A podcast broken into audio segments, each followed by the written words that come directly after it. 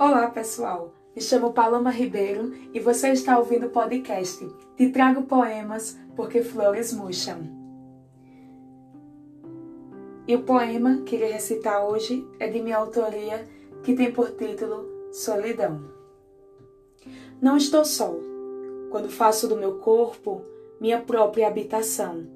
Solidão é habitar-se, é conexão entre mente e coração não estarei só enquanto meus pulmões me permitirem respirar, enquanto meu coração não parar de pulsar, enquanto meu cérebro estiver no comando do meu corpo. Não estarei só.